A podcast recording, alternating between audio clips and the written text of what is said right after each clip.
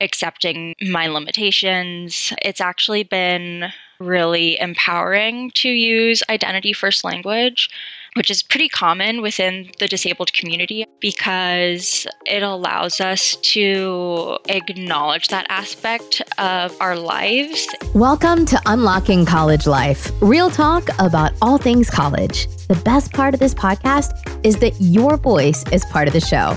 Other students care what you have to say. So, through your questions, your feedback, and your real talk, we all grow together. Let's dive in with your hosts, Joy and Alona. Hello, everyone. Welcome back to Unlocking College Life.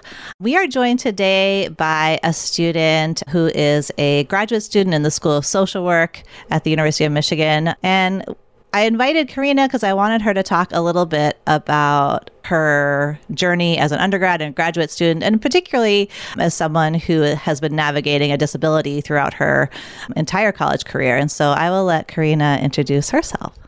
My name is Karina. I am a transplant to Michigan. I moved here just a few years ago from the West Coast. I am enjoying the snow though.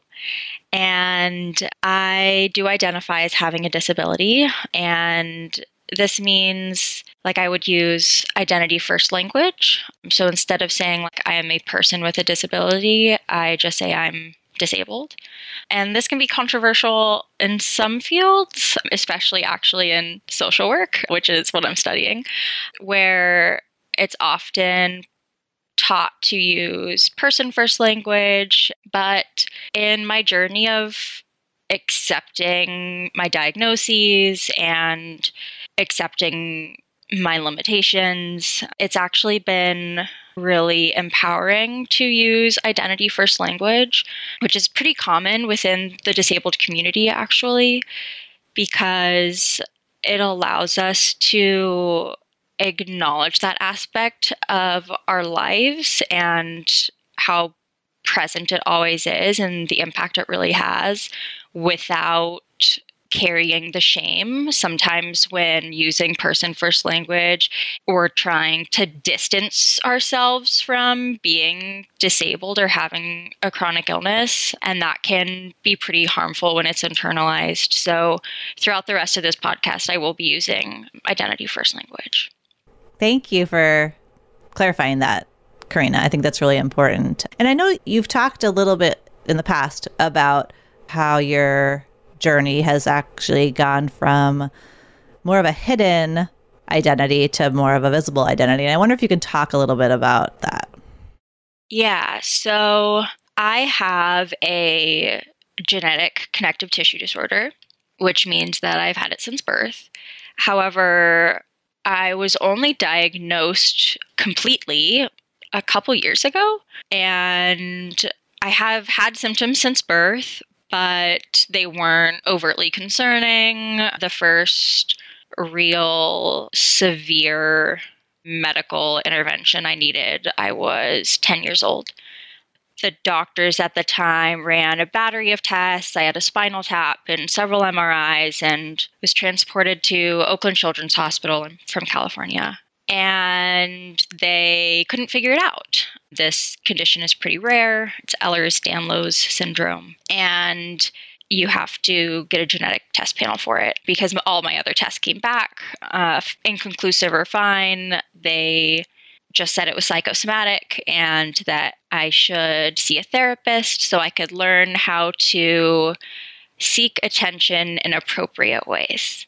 So I spent pretty much the next decade of my life ignoring whenever I felt pain or had a stomach ache because I didn't trust that anything was going to be happening from it and had really, really bought into the fact that I was making a bigger deal out of it than was real.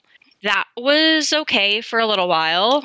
My disability is degenerative in a way. So when I was a kid, I didn't have as many life altering aspects from it. But little did I know that every sprained ankle I had, or sprained wrist, or concussion was all because of faulty connective tissue. And I played sports through the pain and through injuries and didn't go to doctors for a long, long time. And then I did go to a doctor, and things were pretty bad. I was 17, 18 at this point, and my intestines were severely inflamed. The doctors were really worried I might have cancer. Things had gotten pretty bad. I don't have cancer, but my connective tissues within the digestive tract for the type of Ehlers-Danlos syndrome I have are commonly affected. And so I struggled a lot with that in undergrad, managing my digestive health and my joint health. I now have osteoarthritis. So things really started to get visibly bad when I was 23, which in this disorder, I guess, is actually pretty common for the mid 20s to be when more things start popping up or mobility aids come into question or surgeries. So that's why I was finally able to be tested for this because insurance isn't going to draw a genetic panel unless you have real signs pointing to something being wrong, which is really unfortunate because there were signs previously. So, yeah, for a long time as a kid, I was able to internally know I was feeling ill and yet still participate pretty much just as any of my classmates could.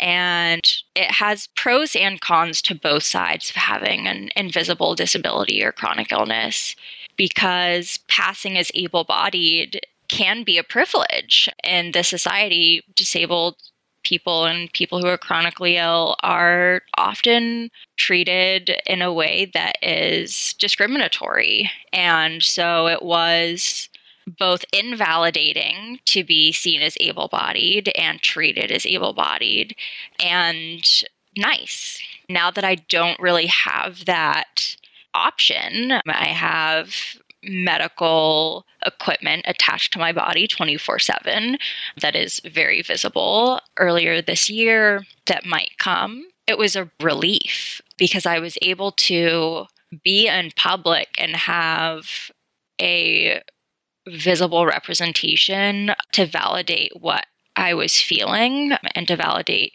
if I said I was in pain or that I was struggling. So it's been really interesting to go from having a completely invisible disability to having uh, being more seen in that way. So I feel like Alona probably has a similar ton of questions actually from everything. But the first one was going back to what you said originally, which was that I understand that the diagnosis was complicated and that maybe some things were missed, not because of mistakes, but because it was maybe hard to put together. But you said something about that they advised you to sort of go to therapy. And it seemed like at some point that shifted, or maybe it didn't. I was curious. You said, you know, at 17, you actually went to maybe a different doctor. How did that shift instead of someone saying, well, just go to therapy about this to like, no, this is something that is more than that?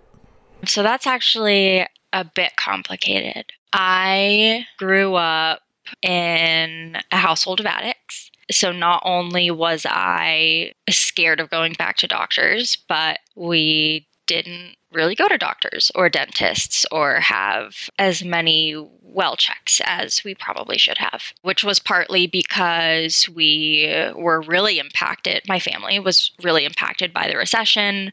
My mom was a realtor. My dad would work on painting and fixing up the houses that she was selling. And the city we lived in was one of the hardest hit in the nation. In fact, the entire city ended up having to file bankruptcy because of the recession. So it was really bad. And it was difficult then to pay for insurance and stuff. So even if we did have a reason to go to the doctor, we couldn't afford it. Long story long, being my younger brother and I ended up in foster care. And we were placed with my maternal grandparents. And it was actually my grandma who recognized something and was like, this is not okay. I was having, this might be TMI, but I was having really bloody bathroom trips. And it had been on and off for a little while for years and then really severe. Honestly looking back don't know why it didn't terrify me because now is like obviously such a sign that something is not okay. But i think i was so tuned out from my own body and dissociated from my own body that I just didn't recognize what was even the signs that were happening. So my grandma noticed and got me into a GI specialist. I had full GI series. So then really the focus was, oh, okay, I have a GI disorder. I have colitis. I have that issue. And so I went through my life thinking that was it for the next five ish years. And I didn't really learn how to navigate this doctor spaces and was continued to be gaslit about my joint pain and my headaches for years. And then it was really becoming so debilitating, falling down the stairs, so painful that I didn't want to get out of bed or I couldn't straighten my legs. Like things really, really undeniable in my own day to day life that I think I was 21 and I was like, this has to stop. I can't live like this anymore. So I went to doctors. I was in undergrad at this point, had really good support from my social worker still, who encouraged me to fight for myself. So I did they continued to say, well, maybe it's a vitamin deficiency in all the panels, but I learned how to navigate that system really well and speak their language and ask for the right tests. And eventually, it finally all came together. You know, it's fascinating to me when you talk about how profoundly invalidating the environment around you was. You say, okay, I didn't recognize what my grandma recognized how would you? You didn't know any better. And on top of that, our medical system didn't even recognize what was going on for the longest time. And I appreciate the advocate for myself, but I also want to recognize how difficult that is, particularly in light of all the gaslighting, right? Like, how do you continue to advocate when you're getting these answers? No, there's nothing wrong, go to therapy, yada, yada. So we tell folks to have a list of concerns to address with their doctor so that they don't get distracted or even gaslit. But still, I think this is so, so important, right? That sort of trusting the inner wisdom. My question to you is how do you stick with it? Because at some point, I get so tired of it, although you didn't have the option because the symptoms apparently were escalating and all of that. So it wasn't really, I suppose, an option to really give up on it. But do you have words of wisdom of how to sort of persist or how did you?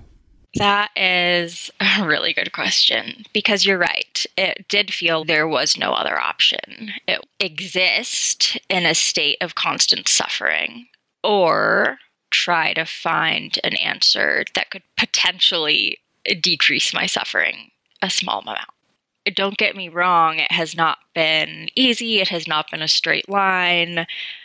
I still go through moments of feeling like giving up. And it's not like there's a cure for this disorder. And I've amassed several other diagnoses secondary to this condition. And it can feel really hopeless sometimes. I continue because I know that it's possible to live a life as a disabled person that is fulfilling and full of joy.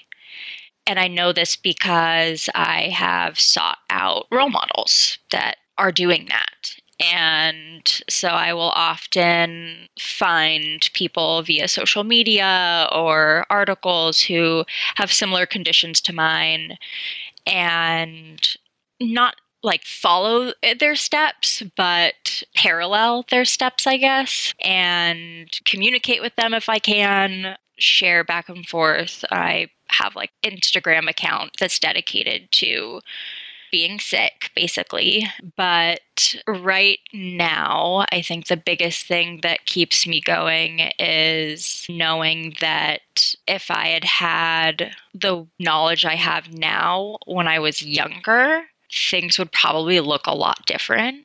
I want to be able to do that for other kids. I want to be able to intervene sooner so that's why I'm in the MSW program. I'm hoping to be a youth disability advocate, probably in the school system in some way because kids spend a lot of time in schools. It's a good place to identify needs. My desire to be functional enough to be that role for kids in the future is honestly what keeps me going.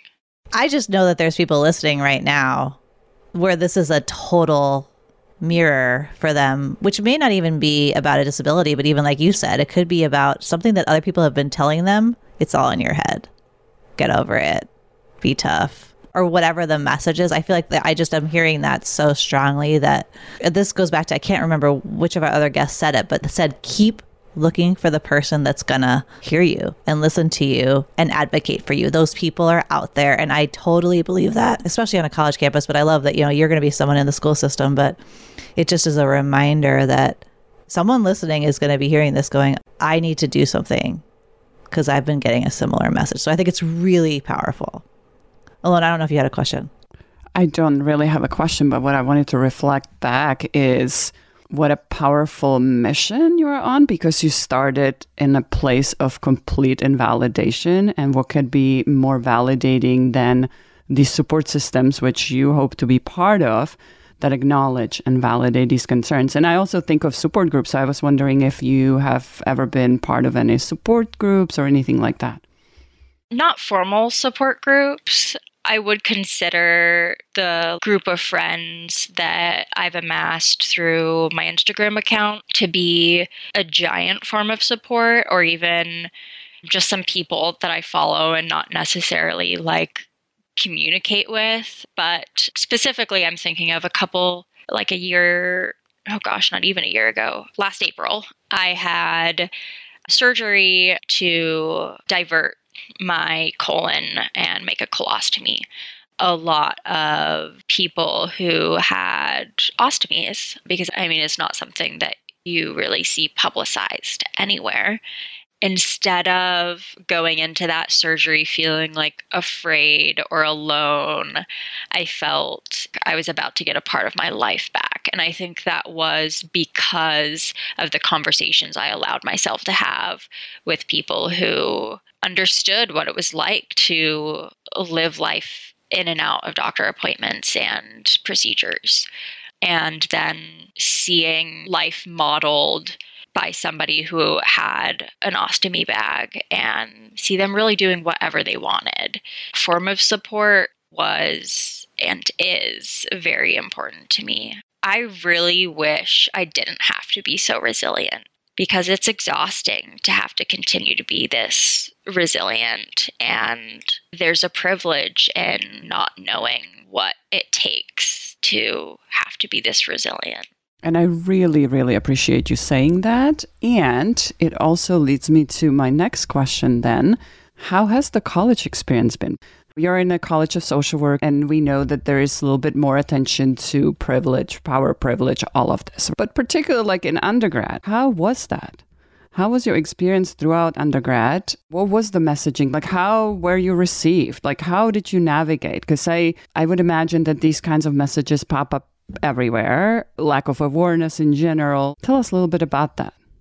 Undergrad was really difficult for a number of reasons. I didn't know about like services for disabilities on campus or that they could offer accommodations. And even if I did going into college as an 18 year old, which for a long time in high school because of everything that was going on in my family and caretaking for my younger brother, I didn't think I was really going to leave, especially not out of state to a university.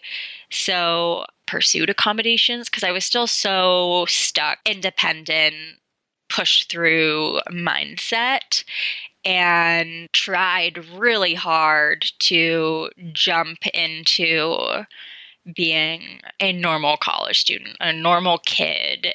It was difficult to have that comparison between myself and other students who were able to seemingly do so much more in their day without getting really fatigued or consumed by pain or having to take like even just extra bathroom breaks throughout a class. So I really started paying attention a lot to like how those little differences added up in my life and it weighed on me. I didn't have support through SSD, which is what the disability office was called at my undergrad university, until I had this really horrible car accident and was fairly injured from it, had traumatic brain injury. It was minor.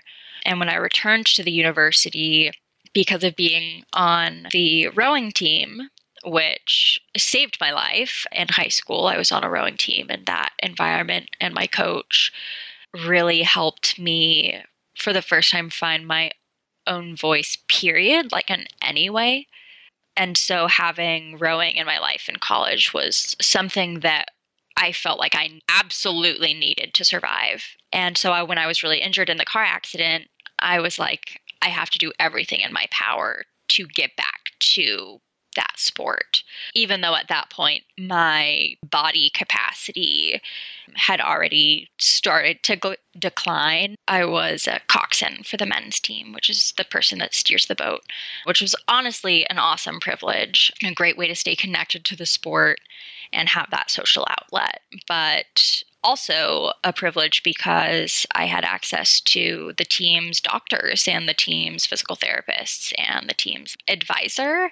And they are the ones who sort of pushed me into mental health services, even and the disability services. However, I wasn't really great at accepting that help in undergrad. And did have some semesters that I had to take off for medical leave to care for myself as a teenager. Honestly, even younger than that, I began coping via food intake and developed a severe eating disorder.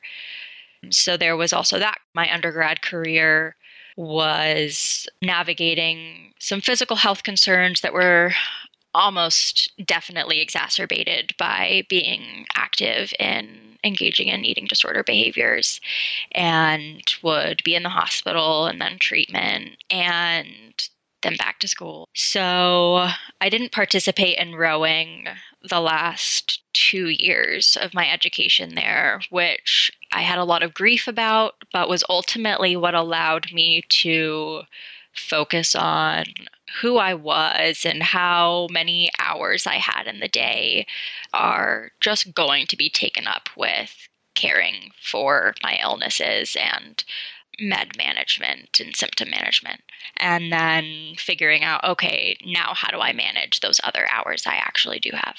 So some of my instructors were also really encouraging me to seek out those supports for accommodations because I was, we were talking about adaptive physical activity and adaptive exercise or stuff like that. And they were like, You're probably someone who could benefit from that or from seeking those things happened from a lot of different angles. And by the time I graduated undergrad, I had a pretty good handle on the accommodations that I needed. Before I even knew what classes I would be taking for Michigan, I had already emailed their disability office and was like, this is what I need. Here are my diagnoses and all the paperwork. And I got like really involved in supporting myself. You said all of that so beautifully, and we've highlighted many student stories where accepting help has been challenging for lots of different reasons. And so maybe I want to come full circle to something you said earlier, which was that at some point you said when everything became visible, and also maybe this was about the time when you were maybe in a more in a space of acceptance, that there was this mix of having to navigate the difficulties of it, but also that I sensed that you were saying there was something liberating about that too, owning it. And so I think that also is something that other students can relate to. It's not easy, but what did that do for you once you were able to in that liberation? And that might not be the right word, but that's kind of what I heard you say. I think liberation is actually a pretty good word for the experience that I had.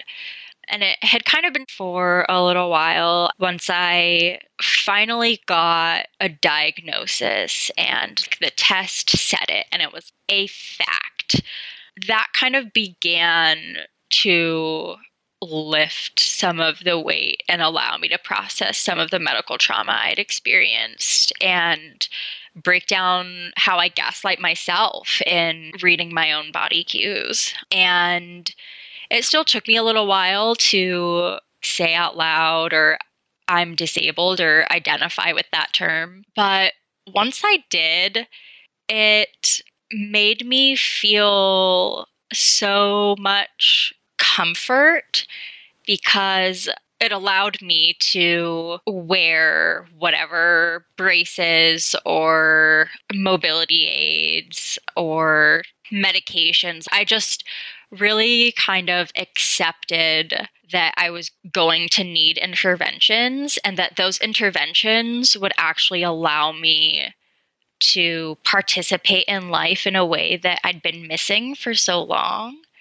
And it's up and down. It's dynamic. I have flares where, even with the mobility aids, it's still really difficult for whether or not I'll ever be able to hike a mountain again or surf in the ocean. But I also know that there are so many ingenious ways to adapt things like that and still be able to experience them that accepting my disability and my diagnoses allowed me to explore all those ways instead of just sitting in a space where I felt like I was always going to be excluded or denying myself the opportunity to experience joy.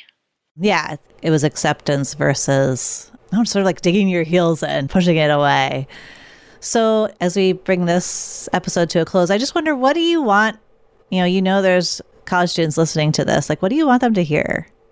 The biggest thing I would want to impart is regardless of whether you're dealing with a disability or a chronic illness or a mental health issue or something's going on in your family or a relationship, it's okay to hold both, like hold that you're in grief or fear or sadness or rage and laugh at a joke that your friend made or go out and grab yourself some coffee and enjoy that moment or do a craft. Like you can experience both at the same time and that's something that is difficult for me still but it's nice to remind myself of that because it's easy to get stuck in a mindset of, oh, well, if I'm going through all this stuff and I know it's really hard, then all of my energy should just be focused on making it less hard or sitting in the sadness. And that if I happen to experience joy or a moment of happiness, that somehow invalidates the struggles that I've had or am having. And sometimes that is because people will see me having a good day and go like, "Oh, you're better." And, "Oh, well, I'm having a better day today, but tomorrow is could be completely different." So I think that is what I would want to impart is allow yourself to have the happy and the exciting and know that that doesn't detract from everything else you're trying to deal with. I'm also from the therapist's head thinking, oh, we are hearing all kinds of dialectical behavioral therapy here. We are hearing radical acceptance and we are hearing both and. And I love it. And what a powerful message to close with.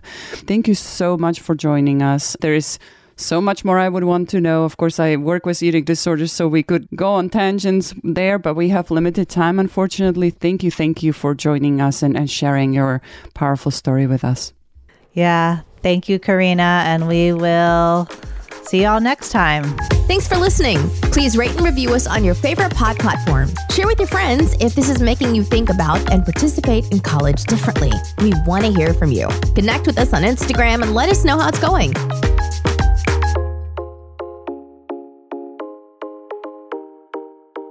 This podcast is not professional advice or replacement for therapy. If you need professional advice, you should find it with professionals in your area, such as your primary care physician or therapist.